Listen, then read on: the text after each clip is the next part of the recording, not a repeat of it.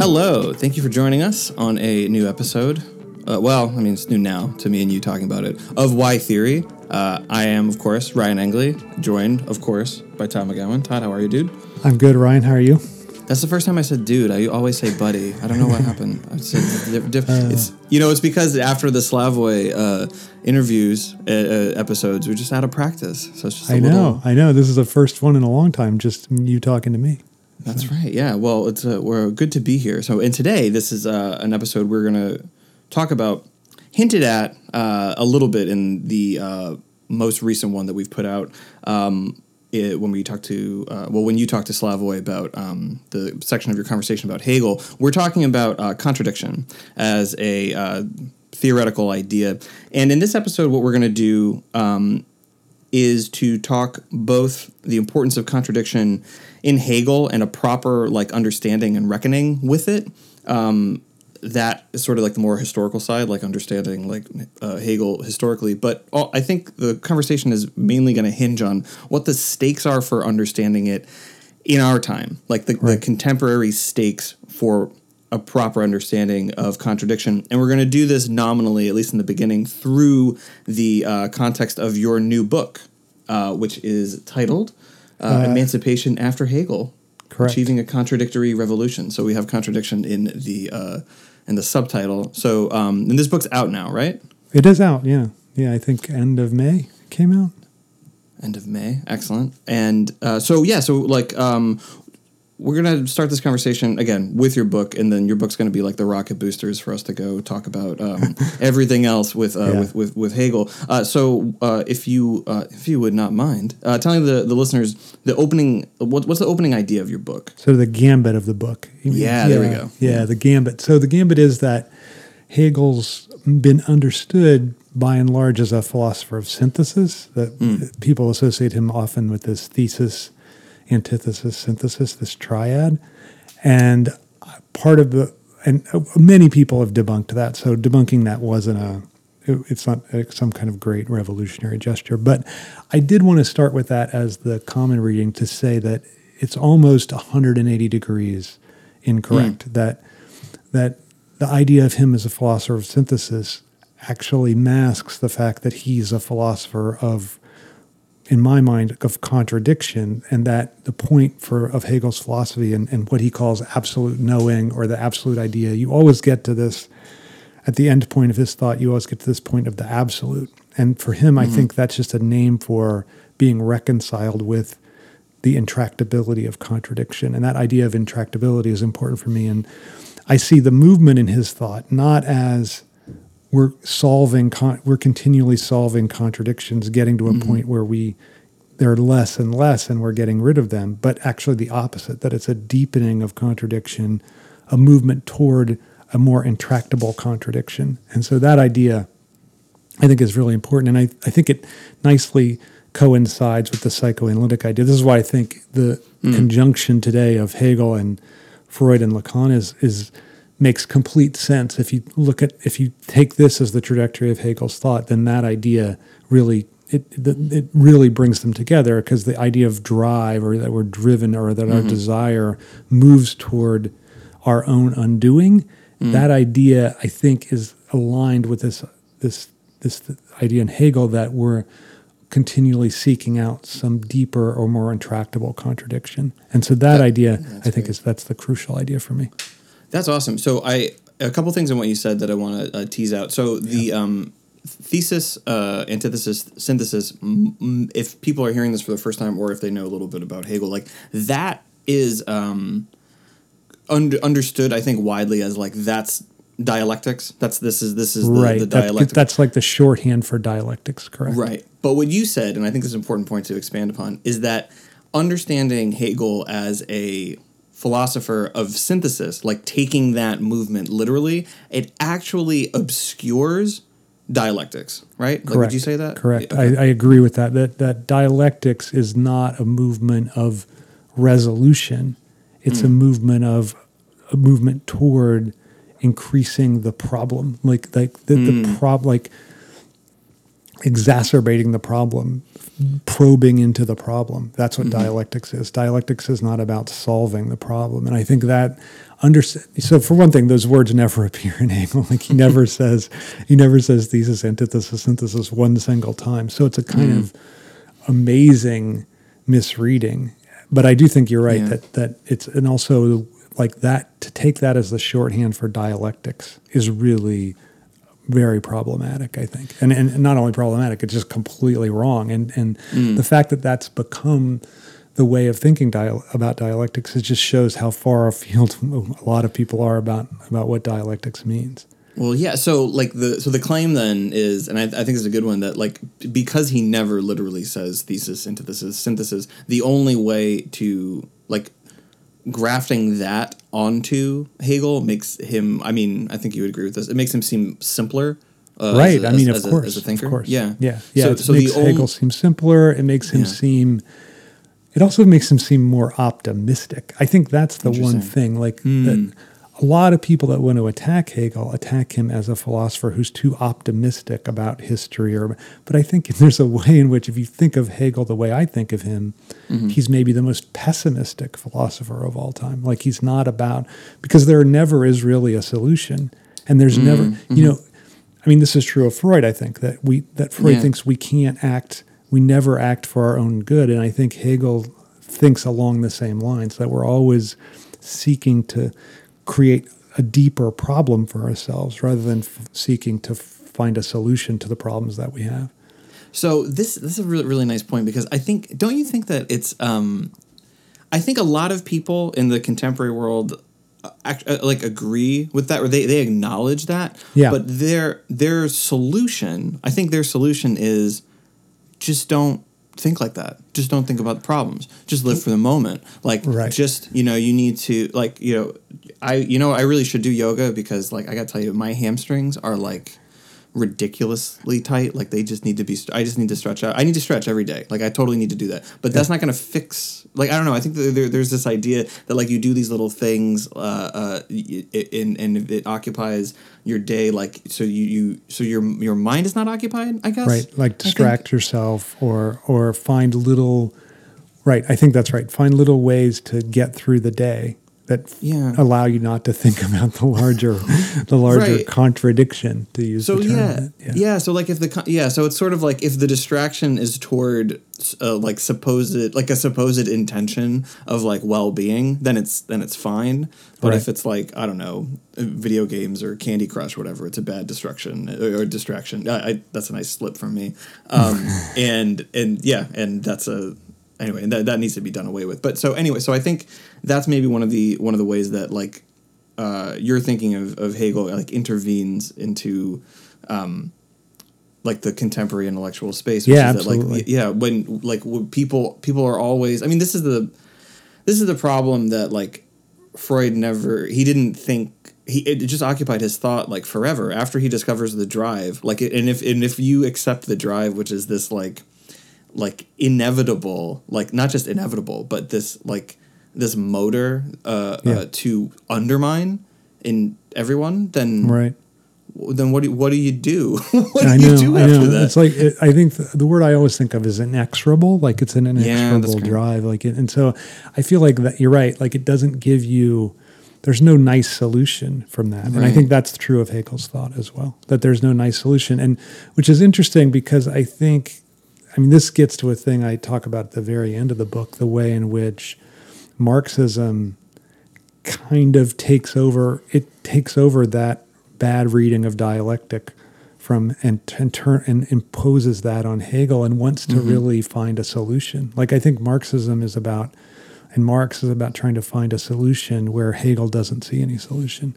And so mm-hmm. that I think is I find that pretty interesting and that whole so almost immediately after Hegel died, there was this divide between right Hegelianism and left Hegelianism, and the right, mm-hmm. just like the name suggests, were conservative. And they mm-hmm. thought, mm-hmm. and they were much more theological, and so they much they took much more of Hegel's emphasis on Christianity, and we could talk about that in a little bit. But um, that so that that Christian aspect of Hegel was associated with the conservative or the right, and then the left they were all almost all atheists, and Marx is the big before him Feuerbach and and some other people Bruno Bauer, but um, but but Marx was the main one, and, and they they were completely they they stripped away Christianity, and they also stripped away this Hegel's affection for the state, and they they thought that they could they by doing that they and they thought that they could be true to some aspect of Hegel's thought that would find a real solution to to contradiction and so they Hmm. so i think that is a key so not only is there this divide in hegel but it's almost like as hegel divides into right and left both sides misunderstand dialectic as Mm-hmm. the drive to a solution Yeah, yeah. so that, i think that's a key thing Would you say too? Um, I mean, this may, well, whatever. Like it might uh, put us uh, far afield for a second, but would you, would you? I find it really interesting. Like after Freud, there's ego psychology, which Right. is, and the point of ego psy- psychology is is to find an end, right, to analysis and, absolutely, and yeah. toward personal like completion. personal growth completion right Yeah, and Lacan, Lacan obviously appears as a figure uh, I think most strongly against that, like at the Right. time of its development. So do you do you link the that do you link that misreading to to what happened to to Hegel? Like uh, in- Yeah, I think in that's this really good. Ryan. Yeah. I think it's really good. I mean, I think I say somewhere, I think it may be in the first line of the book that every in their afterlife, every thinker undergoes a catastrophe. Mm-hmm, And um, and I think Freud's is ego psychology, right? And Yeah. Nietzsche's is probably Nazism, which is Yeah, probably, maybe yeah. worse. But Hegel's is this divide, I think, into right and left. Mm-hmm. Um, but I think the but maybe the larger catastrophe, as you're suggesting, is this the reading of the turning of dialectic into some idea of solution and thesis, antithesis, synthesis as the as the vehicle for the solution. Well, it's like finding a prescription for contradiction. Like that's like that's Right, kind of you right. know, and, and that I think mirrors like just I don't know if you watch TV in America, like tell your doctor to prescribe you. You know, it's just like, are you having like a moment of discomfort? Don't stop. Don't think about it. Like get this, it'll help. No, I think you're right. It, is, Yeah. it becomes prescription. That's really good. Yeah. and I think so. This uh, we we talked about this in the setup to the episode. Is that like it's? I think it's really hard to overstate th- how uh, damaging and sort of like widespread like like understanding uh, dialectics like in this way as this like movement towards synthesis really is because it, it has a, a contemporary uh, corollary in this like uh, ideological assumption that like bipartisanship is always like the best it's, Right. it's the best Yeah. thing you know you see, like you'll see this in america you'll see this in new york times and, and washington post that like um, uh, bipartisan uh, uh, solutions to things like moderate solutions this is the best. It's like the, the very west wing understanding of how a government should be run. And there's all this there's all this data that says that uh, you know the the most amount of legislation that's passed in, in the United States is bipartisan, and so then that therefore is the best way to run a government. But that's that's the term best that's never like theorized or thought like what it like what is what is sort of best and and it, and in this again in this sort of like ideological thing like what we what we cover what we paper over i think is the very thing that you're talking about what we paper over is uh is is contradiction is that right. is that, is that right. fair to say Yeah, no, I think it's totally fair to say, and I think that, and I think the opposition even isn't a symmetrical one, right? Like Mm. the opposition isn't between, oh, there's one side here and there's one side here, and, the, Yeah. and the, then the opposition between them is contradictory.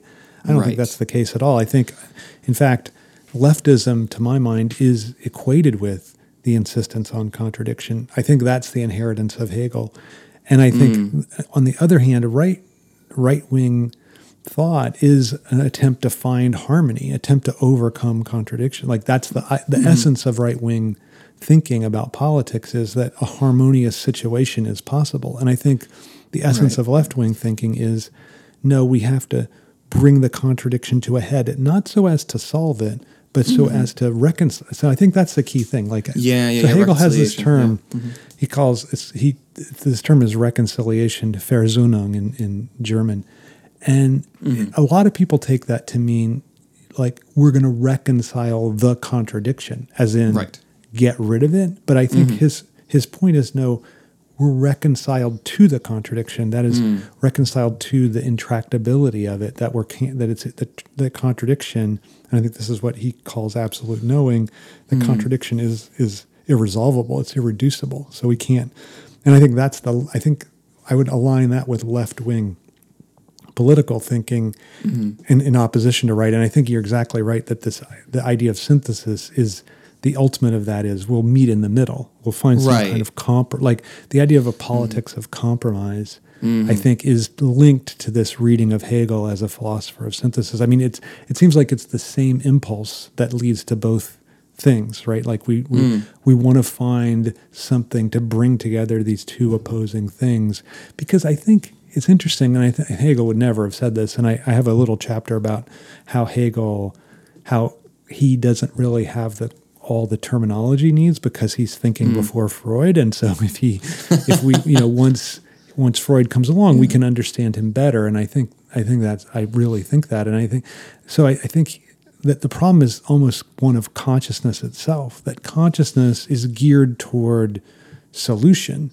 right? Mm-hmm. And and I think that how you and I both understand unconscious is that it's precisely not geared to solution. It's geared Right. to, to to undermining solution. It's like it's it's a logic of self undermining. Well, you know, so- uh, well, I was just going to say on that point, it's I, I think it, it actually goes to the point of reconciliation, like uh, like reconcile to the contradiction, Yeah, not yeah, yeah, reconcile of. yeah. Like I, you know, Lacan says, or no, no, sorry, uh, Freud says this that we're we're, uh, we're subject of the unconscious, and I think what he really means is we're subject to to the unconscious. Yeah, yeah. And- but, and I think- but yeah. subject of would make sense if you could just like you just said, like, like, con- like, isn't the only thing you can do consciously is reconcile yourself to Yeah, yeah, the problem of the unconscious, right? Mm, right, Like, right. Find you- it, like, yeah.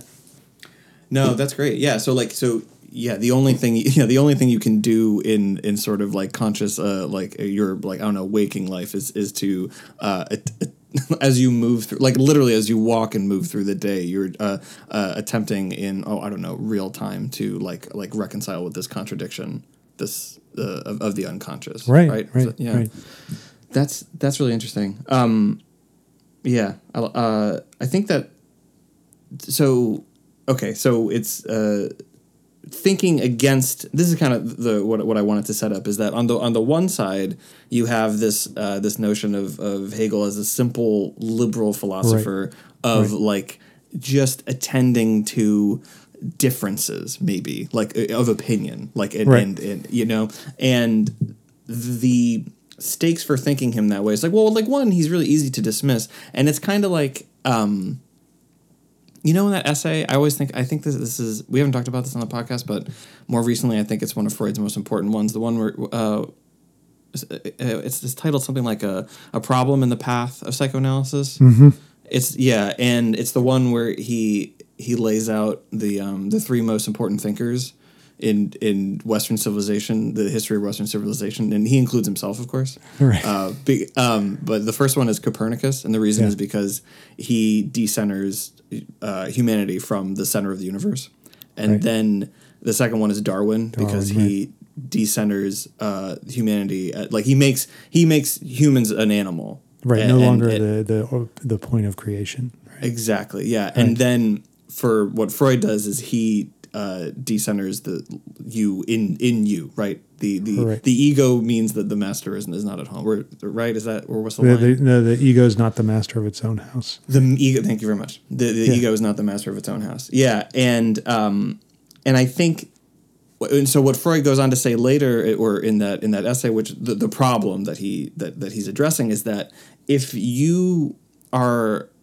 uh, a, a thinker in this way, that uh, the, the ego means that the the you know. Oh my god! How am I? Not, I'm not nailing this again. Do you tell me? Tell me the line again.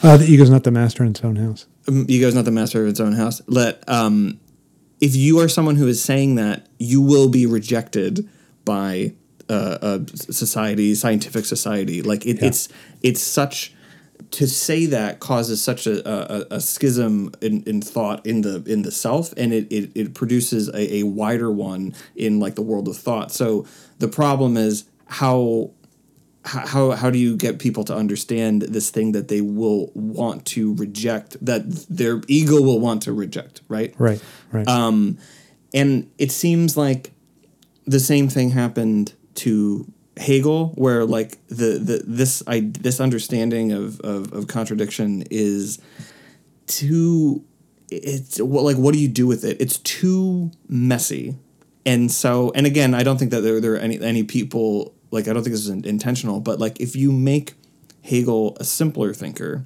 it's easier to reject, and then you don't have to deal with contradiction, and then it's fine. You can think about then then what you can do. I mean, I, I maybe Marx is even guilty of this too. Then what you can do is erase it through communism and you don't have to deal with, Right. with that thing that is like like inexorable this thing that this this like this tension that you cannot get rid of this the Yeah. same tension that that freud notes uh, w- with the unconscious and, and the ego so anyway Yeah, I think that's absolutely right. I think that I mean I think that Hegel, the, the, I think the connection between Hegel and Freud is really palpable, just in the way that you're talking about. And I think it's again Hegel has no uh, no theory of the unconscious, but in a certain sense, like I think his his understanding of contradiction is a is already points toward a theory of the unconscious that we're all, all the time because what it means to say that we're we can't escape contradiction is to is that, that we're always thinking against ourselves and we Yeah. and that we can't avoid that thinking against ourselves and that you know that like you pointed this out to me a while ago that I use this term self betrayal that there's a mm. sense oh of yeah, yeah. that there's always a sense of self betrayal in in subjectivity for for Hegel and and if you look through any of his books like part of what he's doing in each section like if you just take the any section of the phenomenology like the sense certainty section for instance the first section. Um, what he's doing is showing how in attempting to articulate this position of sense certainty that is all i can know it as true is what my senses perceive as true. Um, or senses sense is true because perception's already the next category. um, yeah yeah. um, so, so if I if that's true, then I, the, but the problem is that in attempting to articulate this position, I betray myself Mm-hmm. and show that I actually know a lot more than just my sense percep my sense my sense certainty. Yeah. I actually know much more than that in the very way that I articulate sense certainty itself. So that idea, I think, is really important. That that that and you can, I think, see the germ of an mm. idea of unconscious in that notion that as I'm speaking, I'm betraying my intention because you know Yeah, Freud. yeah. Freud doesn't say it like this. This is more Lacan, but like my intention is what I mean is the signified, and Yeah. then what I say is the signifier. signifier yeah And the signifier betray, and, and Lacan says the signified or what I intend is always imaginary. So there's this Mm-hmm. that my what I imaginarily intend gets betrayed by the signifier itself, what I say, and that my desire is on the Mm-hmm. level of the signifier, what I say, and not on the level of what I mean or intend. That's why, of course, when you make a slip and you say, "Oh no, no, what I meant is." X. No, what really is Mm-hmm. No. important is what you said the first time, right? Like, Yes. that's the whole point of the Freudian slip. And so I think that's true. Like there's Hegel almost has throughout the whole phenomenology a theory of the Freudian slip. Like his- it's it's all about the way in which what in the attempt to articulate what you mean by a certain position, you're actually already giving us a, new, a different position that's implicit in the position that you're trying to argue but can't be articulated by it. I, I think it is for this exact reason that um, when like uh, okay so Mari Ruti um, when I was at UVM Mari Ruti gave a talk and uh, uh, she was talking about her book um, The Case for Falling in Love Yeah. And one of the things she was saying was how surprised she was like people who were really would contact her via email uh, like because there's a chapter about Lacan in there and this was like this was a, not a, a the- theoretical book this was like a mass market book Right. and she was really Like a lot of people, like it really is a book. Like people really read it. yeah right not It's like the an books we write. Like uh, people yeah, really exact- read it. Yeah. People really read it, yeah. And she was surprised by the number of people who contacted her wanting to know more about this Lacan guy. They never heard of him. Like, where could they, like, where, where, how could she point them toward, you know, more? Uh, and I that was like a really confirming and validating thing for me, and I tried to articulate this to her after her talk, and I don't know if I if I if I got it out right, but like I I actually think that on on some level this is it's maybe the same thing with Hegel, but this is the um, the fault and the virtue of psychoanalysis, which is that on some level, I think everyone innately really gets a lot of the core points, but because yeah. everyone really gets it, it's very easy to dismiss as being simple and not having enough uh, uh, to, to teach you. Because that that thing that you just said, I, I use this as an example all the time when I teach everyone who has ever been in a fight with someone that they are like their family member or right. like a partner and everyone knows it's not what you mean it's what you said Everyone right. knows this. Everyone knows. Everyone right. knows. This. Like that reveals so much more, and you you can't sew it back up. It's like, well, no, no, no, no. I meant. Uh, no, everyone understands that it's right. it's on the level of what you said, and that there is a betrayal, right? That reveals more, and that's and that's the whole thing, and then and then that's the step that psychoanalysis and Hegel makes is that if what you think the point is is like well I, I need to make the thing that i say always match up with the thing that i mean well now we're in the level of ego psychology and now right, actually right. we're in the level of, of papering over contradiction right. and, and and we're never reckoning with with it but if instead you take from that point and to say like well maybe the like you're going to look at like well let's say this is if this is an immanent feature you know with an a if this is an immanent feature to like psychic life, right. then what do you do with that? like, right. how do you no, deal with? Yeah, yeah, yeah, I think I totally agree with what you're saying. I think that's really, really well put. That that the that the the you it's it's just you cannot get over it. You can't, right. and I think that that's what. but What's what's funny is I think the trajectory of Hegel's, and I think Freud is not guilty of this.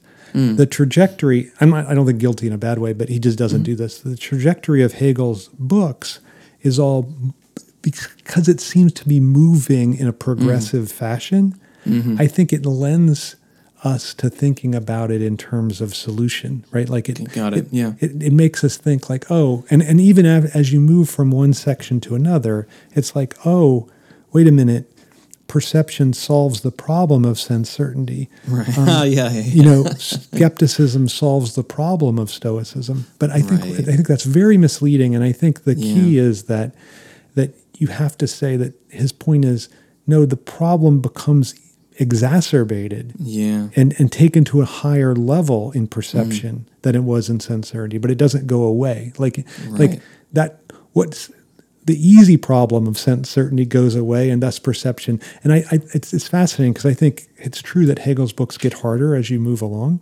Mm-hmm. And to a person, and I find this very fascinating, to a person, the commentary on Hegel, it's mm-hmm. always totally focused on the earlier chapters. Hmm. and mm-hmm. then almost really completely goes away. Like I, I forget, I don't want to pick on this person, so I'm glad I don't remember their name. But there's a there's a there's a it's a really good actually um, a commentary on phenomenology of spirit, and it and it um, and it does the first it does consciousness, self consciousness, and then it gets to reason, and it's like, well, I've kind of already given you the main structure of how Hegel's thought works. So I'm just going to briefly cover all the sections that remain. I'm like, wait a minute, that's not yeah. fair. Like you yeah. already, you just did the easy ones. Like I already know these. Like give us much more on the later ones. But it, yeah. to a person, they don't. And look, it's understandable because the earlier ones are the more famous ones, and they're of mm-hmm. course. But the main thing is they're easier right? They're just yeah. easier. And the contradiction gets more difficult as you go along until it become until we get to this point where and the absolute is seeing I think the absolute is is reckons what what Freud might say call the end of analysis. You know, it's the mm. recognition that I'm going to ha- always have this trouble attached yeah. to me and I'm never going to get rid of it. And I think that's the and the, mm-hmm. the question I then I try to think about in the book is how that could be tied to a political project. And I mm. think it would have to, like, I even say this is way too hyperbolic, I think, but I say that Marxism is a right wing deviation of, of Hegel and German idealism. And I think well, we kind of talked. We kind of talked about. And we that, did talk about this. I yeah, know. Yeah, yeah, know, yeah. No, no. So, and, and I think no. I think the articulation is well is uh, is convincing. Like if you take if you take the definition of right wing philosophy as to eliminate uh, contradiction and to overcome yeah. it. And how does the right try to do it? It's like, well, no immigrants. Uh, it's Right, like, um, right. you know, like like oh, poor people, like the, you know, the, they're, they, they, it's their fault if they die. Like, who cares? Oh, health insurance, get a better job. Like, we'll just get rid of it. Like, all these again, all these problems are for everyone individually to solve, and then there's no like larger state apparatus that should intervene or, or do anything. And that and and to think that that's the problem. Don't. Well, it's that. interesting. Don't you think that it's interesting that two um, twin solutions, like the solution of the right is just like you said, is exile. It's like Yeah. let's get these parts out, and then Yeah. what we'll be left with. And the solution of the left is inclusion. it's like Yeah, yeah, we can bring everything in, and I think they're both obviously they're both mistaken because the point is that neither of those is going to get rid of the of the of the contradiction. Like the It's true. So, so, yeah.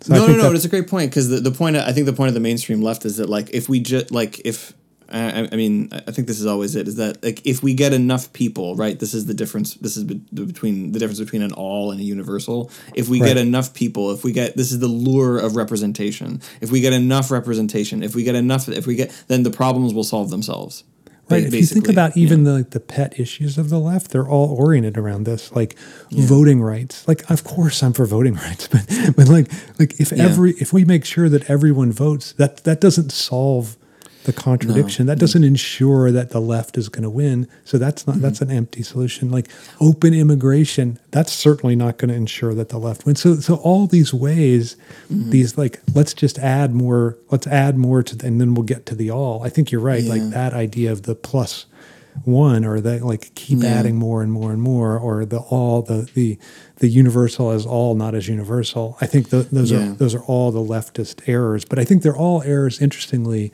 of inclusion and Mm-hmm. versus the rights you know let's how do we escape contradiction either inclusion or exclusion so i think that's an interesting opposition So today. on this on this point, I want to read from your book on page twenty eight because you did mention self betrayal, and I think that it's it's good to move like I think forward from here well, Yeah, with this. yeah. But this this we're already to page 28 wow already to page twenty eight. so in the next uh, three hours we'll be done we'll do well. No, we'll do exactly the thing that you said about Hegel. We're going to focus on the introduction, and then we're going to breeze through the rest of the book. Yeah. Um, so contradiction. This is you. Uh, contradiction has the sense of speaking against oneself, a self betrayal that every entity undergoes. In the attempt to announce their identity, subjects expose themselves as being at odds with themselves. Now, I think we just talked about this, so I'm not going to ask you to explain it because I think that, that we, we explained that well. yeah It, well, I have no idea, uh, but but we definitely we definitely talked It's about it. explained, whether it's it's well or explained well or not. Yeah, right. There's this. I'd love cause I because I, can't go an episode without doing this.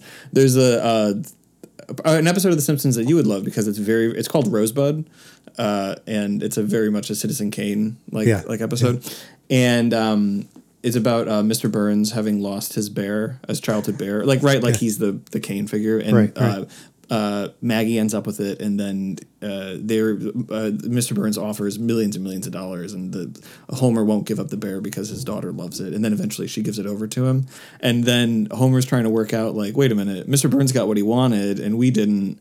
Is this a happy ending? I don't know. And then Marge says, I think this is one of the great lines from a TV show about TV. Uh, is it a, so Homer says, is it a happy ending or not? And she says, it's an ending. That's enough. I think uh, we could do another. We could do an episode on TV show endings, wh- Yeah, which is you know, yeah. obviously firmly in my wheelhouse. But like that, I think I think people. It's an ending. That's enough. Like, that's that's really right. all that you get. So anyway, we explained it. That's enough. But what I want to talk about with that with that line with what you're talking about with self betrayal, um, why? I think it's so like understandable. Like I, I think to say self betrayal instead of contradiction, like it, it actually starts to to Makes say sense. self. Yeah, yeah, yeah. I think self betrayal makes sense of like the idea of contra. So why do we need? Uh, and this is a leading question. I don't. I don't believe this, but why do we need contradiction instead of just saying something like self betrayal? Why do we not change the term? Why is it understanding contradiction? Why is that the important thing? Yeah, I like this. I like this question. Uh, I'm going to say a couple things. So first of all, Sure.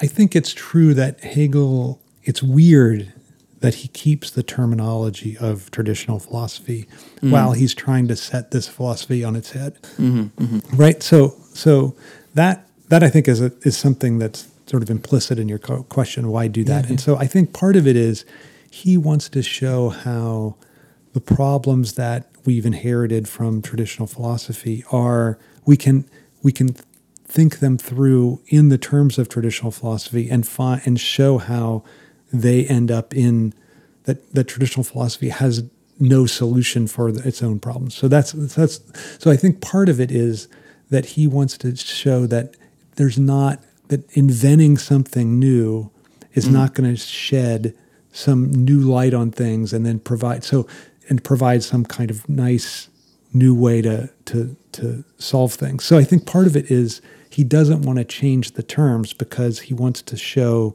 that there is no solution. So the new terms aren't going to provide a solution. Mm-hmm. The new there's nothing like he he I don't think he thinks that I'm bringing some new concept to bear. I'm just taking the logic that philosophy has given us and hmm. following it to its endpoint. Okay, that's that's hmm. one point. Okay. But I, I think I think ultimately it's a it's the, the the stakes of it are really even even more profound that he that self betrayal works pretty well for human subjects, right? Like for, Yeah, for yeah. subjects. I think it, it makes a lot of sense. But I think it doesn't make sense. And this is why I think this is maybe the most radical part of Hegel's idea is that he's not just, and in some way he takes what is for the German idealist tradition before him an epistemological problem. Like Kant already saw the way in which knowledge ended up in contradiction. That's the mm-hmm. Basic idea of the transcendental dialectic and the critique of pure reason. Hegel wants to say, you know what? Actually, contradiction has an ontological, not just an epistemological status. And so I it. think Yeah. if we think of it that way, then like, could you really say that being betrays itself?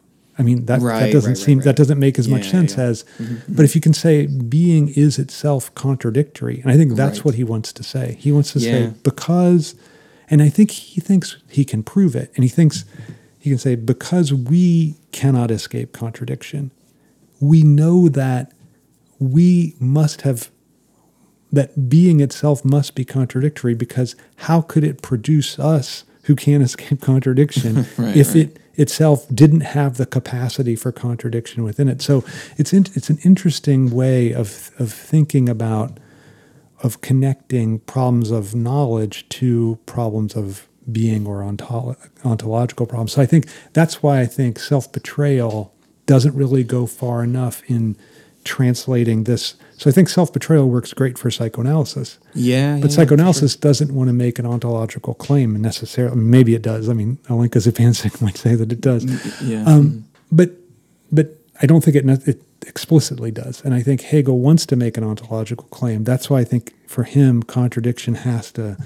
I mean, self betrayal can help us understand it on the on the subjective level, but Right. translating it to ontology, I think contradiction is necessary. I don't know. What do you I think, of that? No, no, no. I think that's a great answer. And I, I one of the things that occurred to me in your answer is that uh, part of the, I, I think, you know, again, to answer my own question, like, uh, I think that one of the problems with it is that if if we're just thinking about self betrayal, then it, um, I think we run the risk of turning Hegel into a nominalist thinker. Right, right. And if we- if it's just and I I think this is maybe also a problem that like psychoanalysis run runs into is that like um there's this tension. I think it's productive and really interesting, but there's a tension in psychoanalysis because you have the the clinical side, which is literally like one person talking to another person. Like so, it's very on that level, it's very individualistic. But then, um, what an, uh, the critical thinking, like the, the theoretical thought is, is uh, to expand the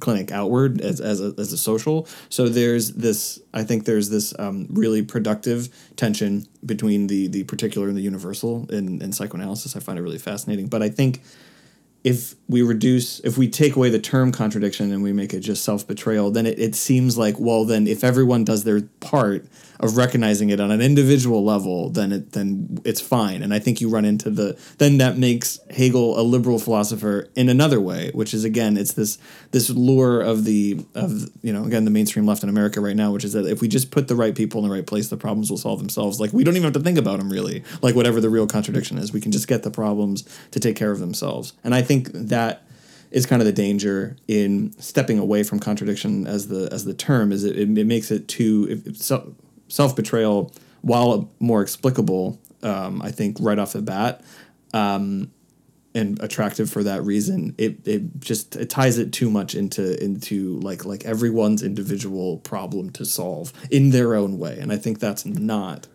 Uh, that's certainly not what Hegel's on about. Right, right. I mean, you're right. It does. It both eliminates the ontological dimension and it eliminates the social dimension. I think. Mm-hmm. I mean, that's. I think that's exactly right. And I, I do one one way that he tries to understand what contradiction is. He has this formula I've said before on the podcast, but I I, I think it bears repeating because it's, it's so hard to make sense of. That identity is the identity of identity and difference.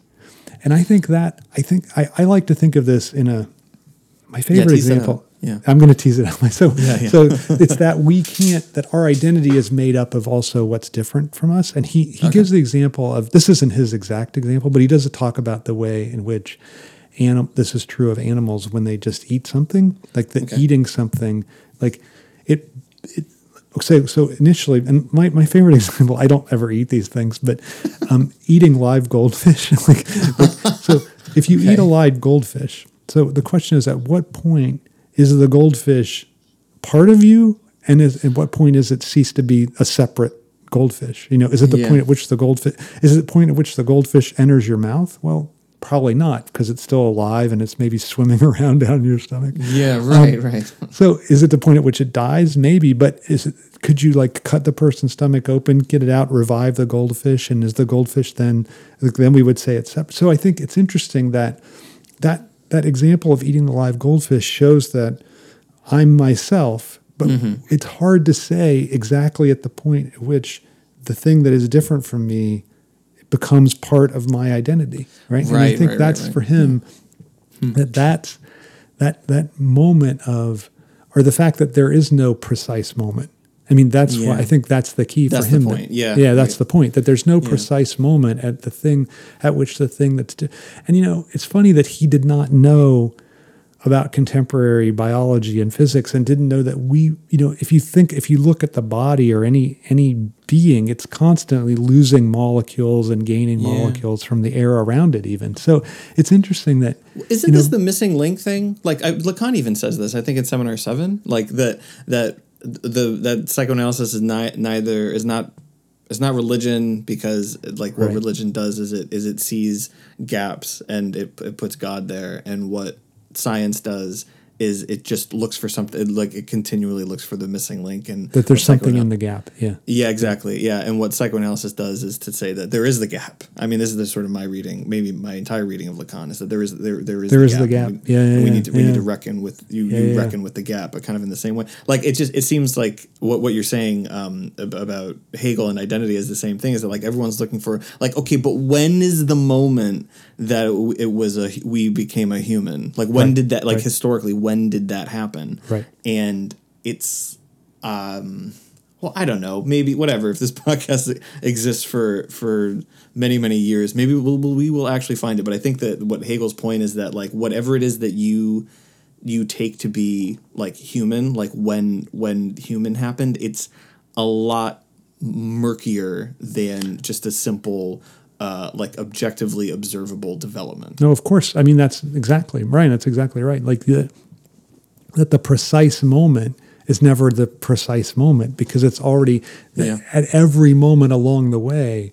Identity always has difference involved in it. So there's not like you, there's not like one point where you get to okay now I really am who I am. I've overcome difference. Like you can think of it again. You could think of it in psychoanalytic terms, like now I've overcome the like when is a person responsible for themselves and not just the product of their parents? Like, Yeah, sure. Is it when they're eight years old, or is it when they're no? Obviously not.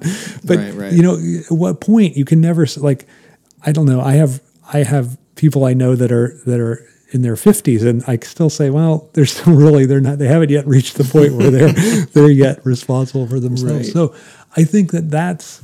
In a, in a s- I mean, that's like eating the goldfish. Like, at what Yeah, yeah. point is the goldfish fully assimilated to you? Like, maybe there's never that point. And I think that's Hegel's idea, and that that that to me nicely is one other way of thinking about well the necessity of contradiction, but also the intractability of it. Like you can't mm. like you can't get to that final that point at which identity just is identity, right? Because Right, right. you're always eating something. you're always, you know, you're always got the thing that's external that's coming in. And mm-hmm. even if it's not, even if it's not eating, it could just be, and and even if it's something that seems perfectly solid, it's still involved in its environment and and taking and and being what it is on the basis of what's around it and what and in Hegel's terms what it is not.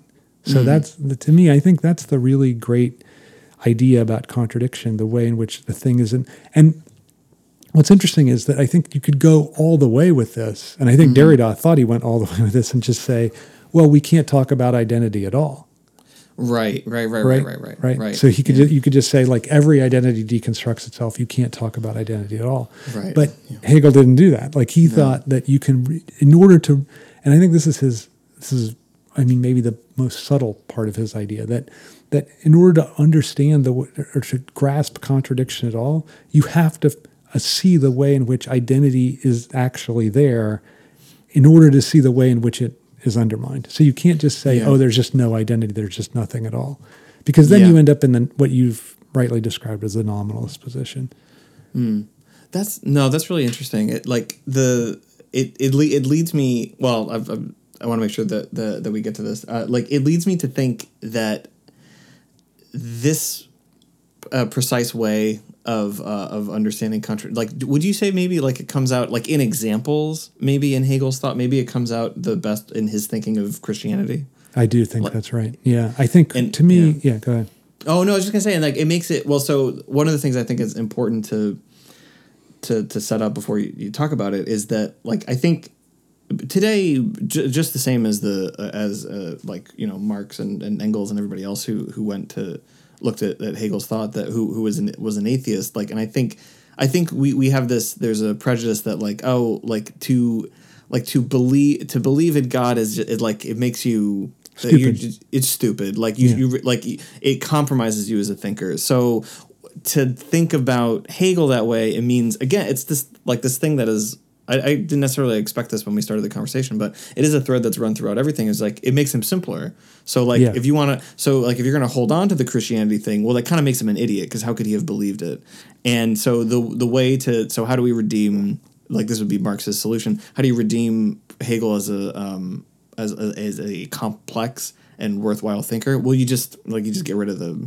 You cut the God off. Christianity stuff. Right. You just cut it. You just cut it out. But it is one of your claims that like like this is like crucial to understanding like contradiction like in in, in Hegel's thought. Yeah, And I, think absolutely that- think yeah. it is. Yeah. So I think that this, I mean, I just earlier in the t- uh, car conversation called it the catastrophe that he underwent, and I do think that's true. This so right wing Hegelianism, the conserv, which basically dies out in the 1840s, so it doesn't really live that long after Hegel himself lived. Hegel Hegel died in 1831, Mm-hmm. and Oh, and the the very long at all. divide. no, it's Yeah. not long at all, and the divide you know happened right in the 1830s so right immediately afterward. And then and then the and then conservative hegelianism basically died. It was revived a little bit in britain in the early 20th century and and and in different places but it basically had no afterlife. And but but left hegelianism which is the non hegel without christianity hegel as a left-wing thinker of mm-hmm. of political revolution that idea of hegel uh, has had a long afterlife. I mean, that's Yeah. been the main afterlife, and um, so so. But but the price of that kind of Hegelianism was the cutting out of Christianity, and I really think that that was the disaster. And I think because it's through Christianity that we see. So so in I think the first real, I think the best early articulation of this is in phenomenology, and so the as the phenomenology, the section on religion is the penultimate major section, and then absolute knowing is the final one. And and in the re- so religion kind of moves toward all these different religions, like religion of light, religion of plant and animal, and then it gets into the end to what he calls the revealed religion, and the revealed religion is. Sorry for that. Um, the real, rel- sorry, the revealed religion is Christianity. And Christianity is a revealed religion because it, I this is how I would put it, that it reveals contradiction. That that Christianity reveals what it does is it takes God as the absolute beyond, and I think this is for Hegel a crucial idea of how we think about God. So God is the Mm-hmm. God is is substantial. So substantial means for Hegel um, self-identical. It means it's Mm-hmm. independent. It doesn't depend on anything else. So God is substantial, and it brings that substantial God of the beyond down to the finite world, and it makes God manifest as the most humiliated being when God dies on the cross. So, so mm-hmm, that that mm-hmm. death of Christ on the cross for Hegel, and I think what's interesting is most for Hegel that's the key event, and I think for most Christians today, it's not really. I think they, they play a little fast and loose with this. Like it's Yeah. not really God that dies on the cross. It's just a representation. No, because you can't because you can't kill God because God You can't God kill God, everything. right? Right. right. It's That- just a yeah. representation of God. Yeah. Mhm. And so I feel like that is the key. That Hegel really is one of the only thinkers to take seriously that Christian idea that the God of the beyond actually dies on the cross, and Mm-hmm. that you can. And then so he thinks subsequently you can no longer say, "Oh, things like." God only knows, or God has a plan, or all that Yeah. kind of crap mm-hmm. is mm-hmm. all out because that he thinks is a pre-Christian way of thinking. So all those would be, to Hegel's mind, heresies in the mm-hmm. Christian world. And so Nice. he thinks. No, no, that was that was nice. I, I think it's really good, and and I Yeah, think yeah. you know for him that Christianity is really a radical religion for that reason. Mm-hmm. Like, and I think I think I mean I, I almost think that that's the true. I think I would go so far as to say that's the true reading of Christianity, and the things that are passed for it primarily today are just betrayals of it, especially like the way Catholicism sets up Christianity as a world power. That's completely yeah, a yeah, betrayal right. of it, right? That's that's really interesting. Well, I, I think that uh, what's the what's the evidence for the for for the radicality of uh, of Christianity? It's that nobody reads it that way. That Right, that like it's it's again it's like ego psychology or it's like a, a thinking of of synthesis. Thinking of Hegel as a philosopher of synthesis, it's a way of solving problems rather than a way of of thinking that makes manifest a problem that is inexorable and just you, you, you like needs to be reconciled to not that needing reconciliation like i, I Right, think that's right. very very interesting It's interesting that the that the great anti-Hegelian thinker Soren Kierkegaard, who was Christian, um, he came just after Hegel and was taught Hegel by uh, Friedrich Schelling, who was Hegel's longtime friend and then became enemy. Uh, so he so Schelling is actually responsible for Engels and Marx and Kierkegaard all misunderstanding Hegel. So anyway, that's not neither here nor there. But but Kierkegaard's idea is that you have to this that that the encounter with Christ has to what he calls undergo the risk of offense. And I think hmm. that's an interesting thing that we have taken that, and the risk of offense would be what you just described this being reconciled to that this is the figure of God, this hmm. figure of some some guy just dead on the cross that that hmm. has to be the figure of god. That's the possible offense. And and i think most christians recoil from that and say no i'm attached to this god up in the sky who watches over me and protects uh, you know like whatever who's the- perfect? Who's, yeah. who's who's there's no shred of perfect, inc- right. incompleteness. Yeah. Right, yeah. right, or right. The- or or humility like or real humility right? Like that like right. uh, yeah yeah. Yeah, the notion of God as humiliated, I think, is a really that's a tough one to, to stomach. And I think, and but you can see why both people that it's interesting that I don't know why the left doesn't find that appealing. I guess, uh, but mm-hmm.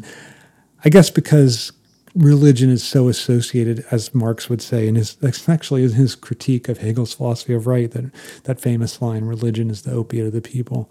yeah Um, yeah you know, it's it's in his discussion of Hegel that he comes up with that. So mm, I, mm. I guess that that's that's such the prevailing view on the left that I think it's hard to integrate that idea of Hegel on religion and on Christianity into a, some kind of leftist program. I think. I think yeah, I, I honestly I think that the I mean I, I think it's the I think the answer is the um is the the New York Times uh answer to like why why, why shouldn't we cancel all student debt or why shouldn't we have uh, universal oh it's too complicated like that that's that's really basically like that's really ba- basic like when you get down to the, the the bottom like it's just like it's just it's easier to have two sides come to an agreement and it's fine Yeah, yeah, yeah. Ryan, You I know? really like that. I think that's right. Yeah. yeah, yeah, yeah, Yeah, I, I, yeah, because- it's it's it would offend. It would have like I think that's what it is. And again, you also like with the mainstream left, like they can't get out of this thing where like I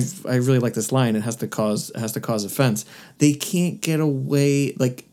It's fine for them to offend Trump, obviously, right? Because Right. like, like really, you know, you should. They should do it more. Right, but right, like, right, right. but this reading of, of Christianity, like like in, in, some way, like mobilizing it like politically, which you can totally see, like the idea of the of, of like something that you maybe a priori thought is all powerful. No, actually, it's humiliated. It's uh, on on on the cross, and this is the this is the moment where we you know we can be um like you can reconcile with the well like what what else could you graft onto that like like you could like uh th- there there's such a there's such a way I, I would say like using that as a metaphor to like to seeing uh, collectivity and seeing like like couldn't you not see like a political figure like like seeing like that they are d- debased right and just like right, like right. comment like there's this great I forget what American socialist this was that said this um,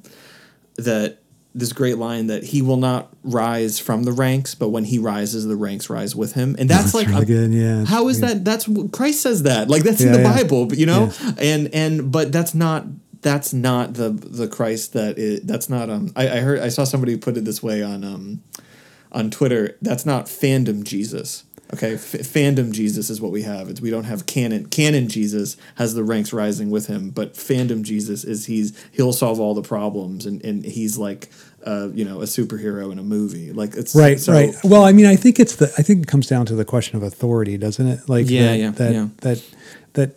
To so many people that are committed to Christianity are committed to the idea that they want to. They want an authority that they can believe in, Mm-hmm, and I think this Hegel's version of God and Christianity is that it it's it's a it's an authority. It's still an authority, Yeah, but it's an authority that's divided against itself and that's humiliated. So it, it it's an authority that's lost its authorization. I think you can put Yeah. that. So it's an authority Yeah. without authorization. And I, I think that's I find that really compelling. And I, I, I think you're right to say that it very it actually is a kind of Christianity that hews very closely to the gospel account of Christ. You know, I mean Yeah.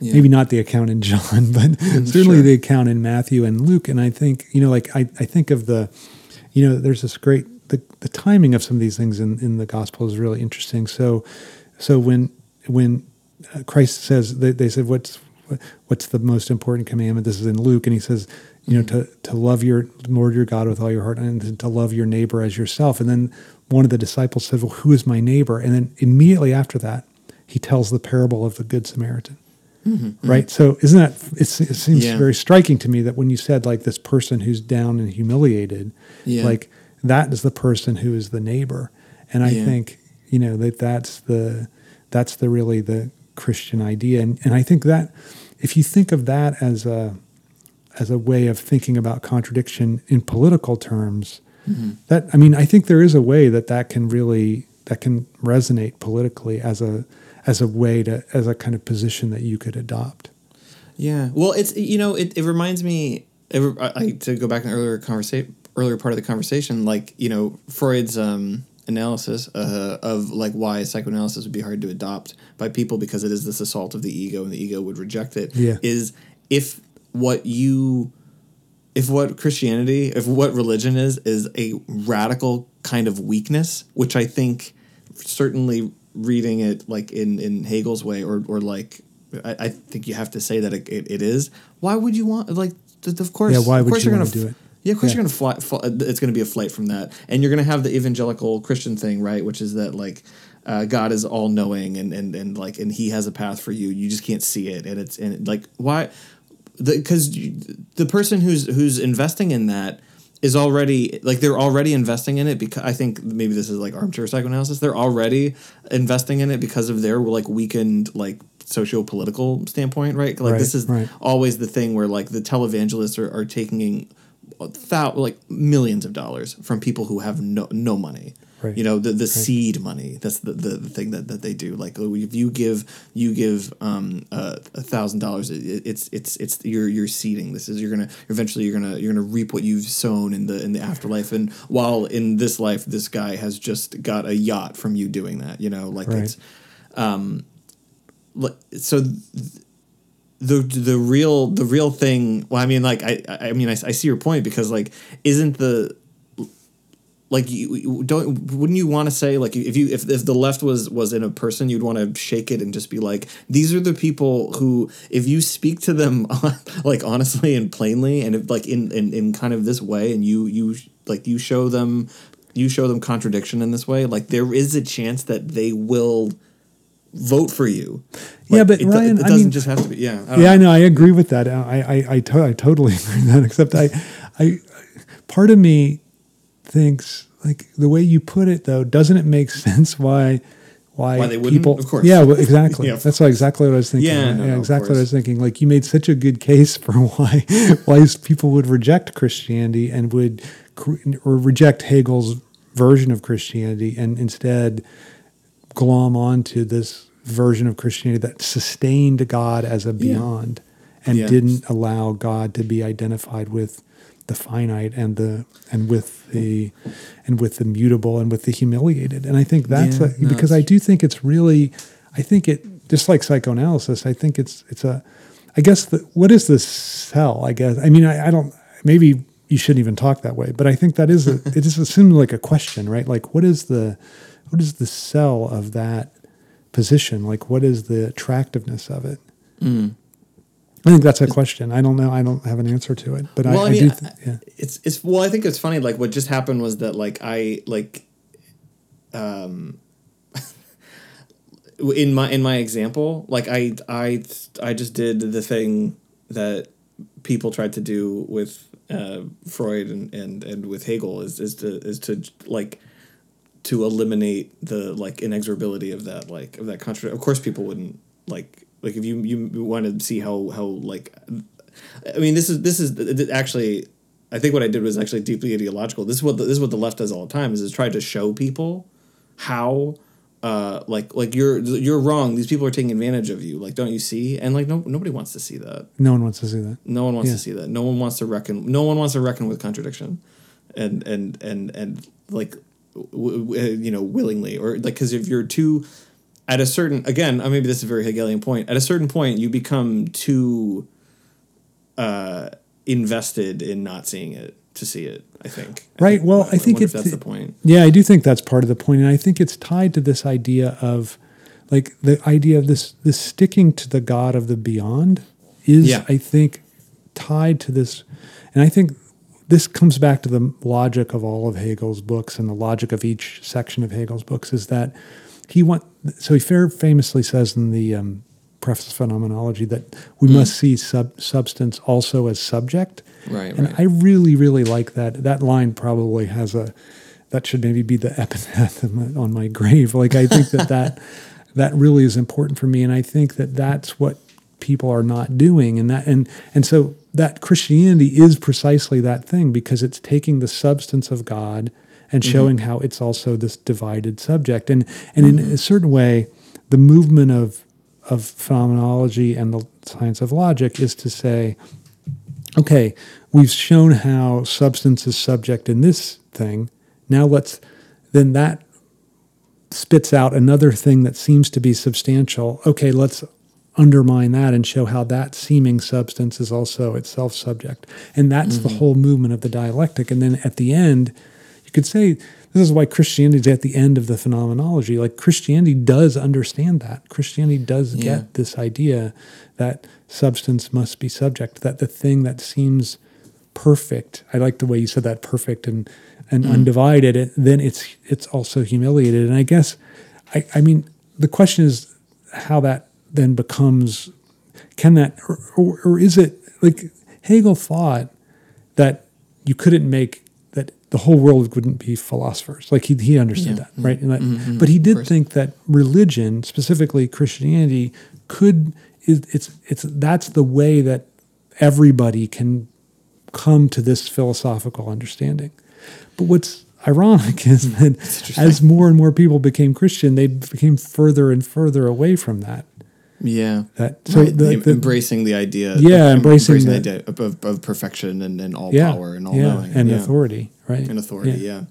Yeah. So I think it. I think that that didn't, and I think that's why so many people are opposed to religion and and Christianity today is because it seems to be the vehicle for this something completely opposite. And I think that just comes to the what I maybe think we should sum up with about this one final thing about Hegel hmm. is that that that people thought that he was so there was this whole th- belief in him as the philosopher of synthesis, right? But tied to that was this idea that he's actually a, a partisan of the status quo, that he hmm. doesn't really want, that he's never a champion of change. And he, he very famously says in the preface to Philosophy of Right that philosophy comes on the scene too late. And he, Yeah. and he says, it paints its gray on gray. And then he has this famous line where he says, The owl of Minerva takes flight only with the falling of dusk.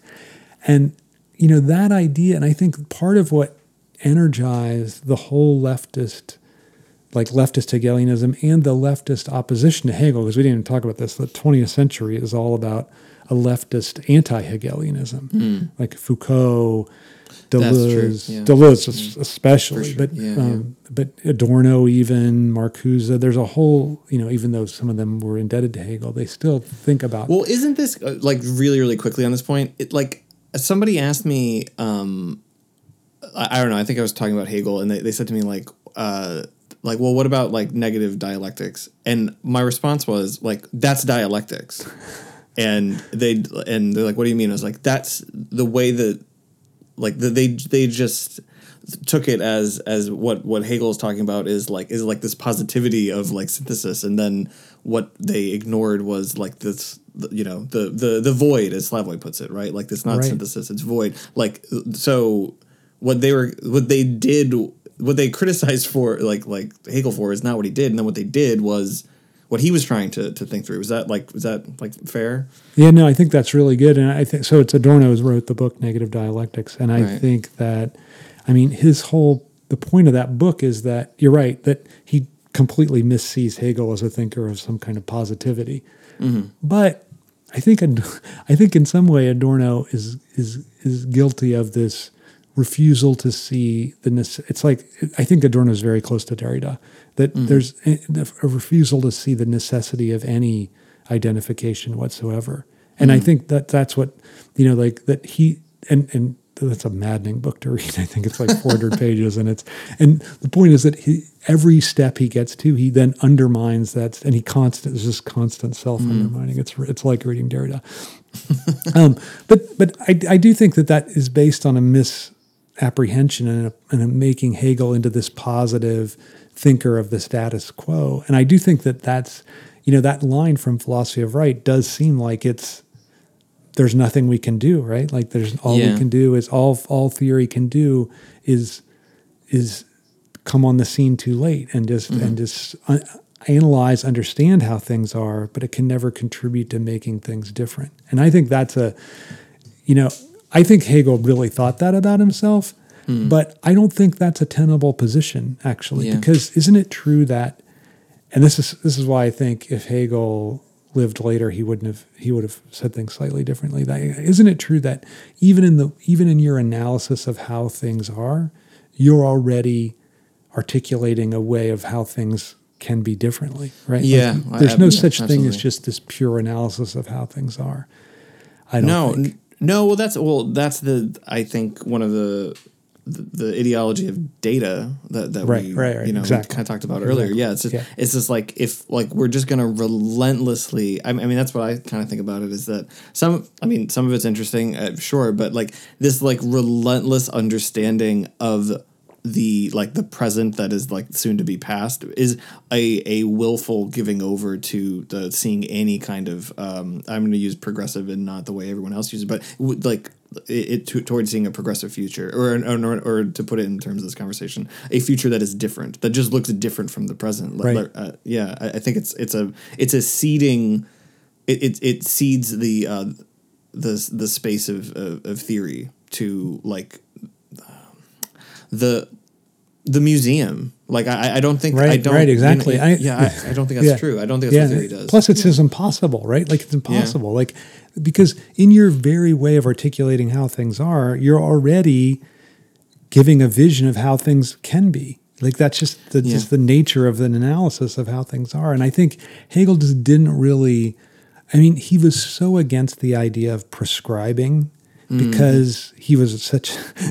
I think Slavoj would say he's such a materialist that you know he thought that he thought that action always comes before how you think about things. So that first, and I think that's actually a psychoanalytic idea too. That you that Yeah. you don't act you don't act out of some plan. Instead, mm. You act and then you create the plan. The plan, absolutely. Oh, hundred percent. I Yeah. th- yeah, I think this is. I don't know if I've said this on a previous podcast or not, but like that's, uh, that's my that's the whole. We could talk about it another time, but like the um like the cognitivist like film theory, like pr- like the thing that that that um like Bordwell and and like uh and other people have written about is like well actually seeing the image goes through this process in in your brain and we start here it goes into this place and then we recognize and it's like that's not how anybody like baby you could be completely 100% literally true. That's how quite literally we see moving images but that's not how anybody sees a movie in a in a very substantial way. Like everybody like if, if I saw a movie and you asked me what I thought like uh, uh, just right off the bat i could say like like if i liked it or i didn't and if you asked me why i would like i could just only have to say like i don't know yet. Like i Right, like right, I, right, like how how do you how, how do you know? Like you have the you have the thing that like i don't know like like like a light in the good or the bad column comes off and then you gotta you have to it's a retroactive All the uh, justifications come afterward. come later yeah because Right, and right, i mean right. yeah exactly and it's all it's all yeah retroactive and i think that's So that that's notion, so so I think that that that's that's a very I mean that's Hegel's idea, and so because he has that idea, he's loath to have theory or philosophy give directions for how practice should work. And I Mm-hmm. so so I, I I'm not against that. I think it's pretty. I think it's pretty good. Um, uh, it's funny because Marx has that famous thesis on the uh, the thesis 11 on Feuerbach where he says um, philosophers have hitherto only interpreted the world the point however is to change it. And Mladen Dolar says we should reverse that that philosophers have only hitherto tried to change the world the point however is to interpret it. And Dolar's point is Hegel's actually the only philosopher who doesn't try to change the world the only Yeah. philosopher who just tries to interpret it. But I don't know if Mladen says this, but in interpreting it, that implicitly advocates for a certain kind of change. And I think this is a way to pick up Hegel's philosophy of uh, in a political direction that he didn't necessarily work out himself, but I think stands on the basis of his thought, and that is to see the way in which whatever direction we move politically, the point would be to sustain and see it find a way to sustain contradiction rather than a way to ima- create some imaginary solution to it. So I think mm-hmm. that's mm-hmm. it's interesting that you can like even his statement of political quietism, this owl of Minerva only takes flight with the falling of dusk. Even that statement, you can you can see uh, you can use that as the basis for understand thinking about how we might frame our political action. You know, even though it's a a statement about the, the impotence of theory. I think, yeah, no, I think that's great, and I think that that's a. Um, I, I pointed this out to you in a, in a previous episode that that line about the owl of Minerva, like you could almost say, like, if you can you can read it just like with a spirit rises only when it has been ripped asunder, like right. Yeah, right, yeah, I- yeah, yeah, yeah, yeah. I really That- like, yeah, yeah. Well, it, that's kind of like that. I think that's actually maybe an example where where Hegel, like that's contradictory in a in a way that he doesn't reckon with because on the one hand, right, he's on the one hand he's talking about how spirit right, and that's that's the that's the the good the positive like progressive thing right? It's like like the the the like the idea like you even say like the new bursting forth. And then on the other hand he's using a kind of a similar metaphor So let, let me just repeat the line. Uh, So it's it's it's Yeah. the life of spirit only wins to its truth when it finds itself radically torn asunder. Okay, right so that's the line. That- it's from Preface of Phenomenology that you're from the prep right right and so and then the owl minerva that's from uh, philosophy of right. So what's interesting is I lo- I love what you're saying, but I think what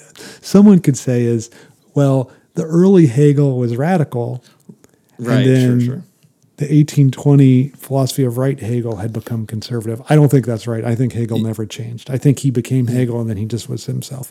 But Yeah. so can you finish out your thought? Because I agree with it. Yeah. Okay. Yeah. yeah. Well, so what I well what, the the point I'm trying to make is that like that I, I think.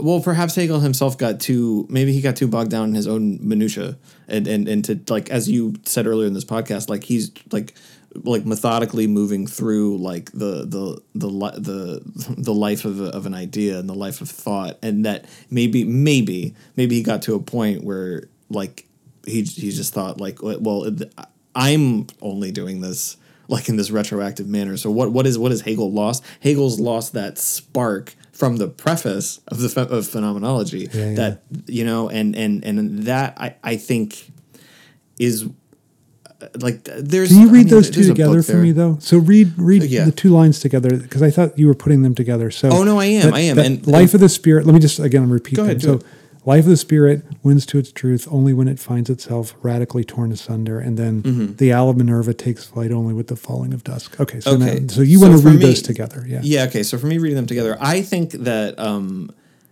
they, I think that they, what, what word do I want to use? Um, I think that for the, about um, spirit, this is uh, as I said this like a, minute ago. This is about um, this is about the new. This is this is this is this is radicality. This is this is uh, this is new like again the new capital N right Yeah, this is okay. bursting forth right Yeah. okay and then the owl of Minerva okay only taking flight this this is as you said this is what like we can only look back. We can never do something new. But it to me it's it is very similar in metaphor yet for Hegel the um the the end like the the the, the meaning they are, are radically opposed. And I and I think that he if someone brought this up to him i th- i think he would agree with what he said in the preface. Like i, So I you thi- think I- there is a change in those two from the one to the other? Well i I do, well I do I mean like I, th- I think that if, if the if the point is that we can only well if the if the point is that we can only see backwards but there's maybe this is what it is what what I, I think that um, they signify the same but the connotation has Oh, changed okay. Okay. Good. That that's that's my whole point. Good, I think okay, they I think they I think they signify like exactly the the the same, and that this is like how uh, another another way I guess you could read um, Hegel consistently as a thinker of. Um, uh, like a, a radical thinker and a progressive one, if you want to use that word. Yeah. Yeah. I But- think. Yeah. Let's, let's, try not to use that term. I know, I know, I know. I know. no, no, I know it's maybe irresistible, but um, Yeah. I do. I think you're right. I think that the the idea of its winning to its truth, so being torn asunder, is being riven by contradiction, right? So, Yeah. So we we understand, we see ourselves riven by contradiction, and the falling of dusk is precisely Right. this time of contradiction becomes visible, right? So I think you're right to say they're both there may be both just two different ways of looking at the same event. And there's something, you know, there's something maybe ripe in the falling of dusk. There's something at that point at which you can really recognize something that then can serve as a guide wire Yes, for your mo- politics. Yeah. moving forward. But again, Yeah, yeah, the, yeah, what, the yeah. thing that's changed is a connotation, which is like for Yeah, yeah, like, yeah, I like that with a lot. Yeah, like the later line, it's like, yeah, well, we're always going to do this. Whereas in the earlier one, it's like, no, this is how this is how new things happen. This Right. is this is this is radical thing. Like we're we're it's it, you you. I mean, he de- he designates this in the beginning of phenomenology of spirit, and basically like this, and then in the rest of the book, what he's going to do is he's go like he's going to show how you get to you know you get to absolute knowing but just how this how this occurs. And like and and you need i mean he's very insistent about this that that you don't have like you don't have a pure idea and now there's no contradiction to it. It's only you only have you only have um and i know i'm using a word that uh, does hegel have hegel has specific meanings for things like idea. I'm, I'm not doing that way just but you only No, have that's an okay. idea. Yeah, what- yeah, yeah, yeah. yeah. You only have you only have an idea when it is when it is reconciled with a contradiction. What with two like that. no, I think actually it's interesting. You you just used idea in precisely the Hegelian Oh, the sense of the yeah, term. okay. Yeah, yeah, Yeah, all right, yeah, okay. yeah. Yeah, that was really good. That was really good. Yeah. You're unconsciously being Hegelian. Okay, so before we end, uh, I just like this last thing that we did. I think we just did a lot like very quickly. So if you wanted to like Uh, I think you're. I think you're. You're in a better position to, to kind of like put put this together than uh, than than I am at the. Yeah, yeah, Yeah, sure. yeah. Yeah. yeah, So I think that so so so first of all, so the idea so if we take contradiction as Hegel's overriding thought and that the point is that we that contradiction is something that we can only reconcile ourselves to, that we can't overcome it, and that the main misreading of Hegel has been this idea that we could somehow overcome contradiction through synthesis, and that that's the direction of of his thought, and that Christianity is the main popular version of articulating absolute contradiction, where mm-hmm. the absolute beyond bit gets married to the most humiliated form of finite existence, and then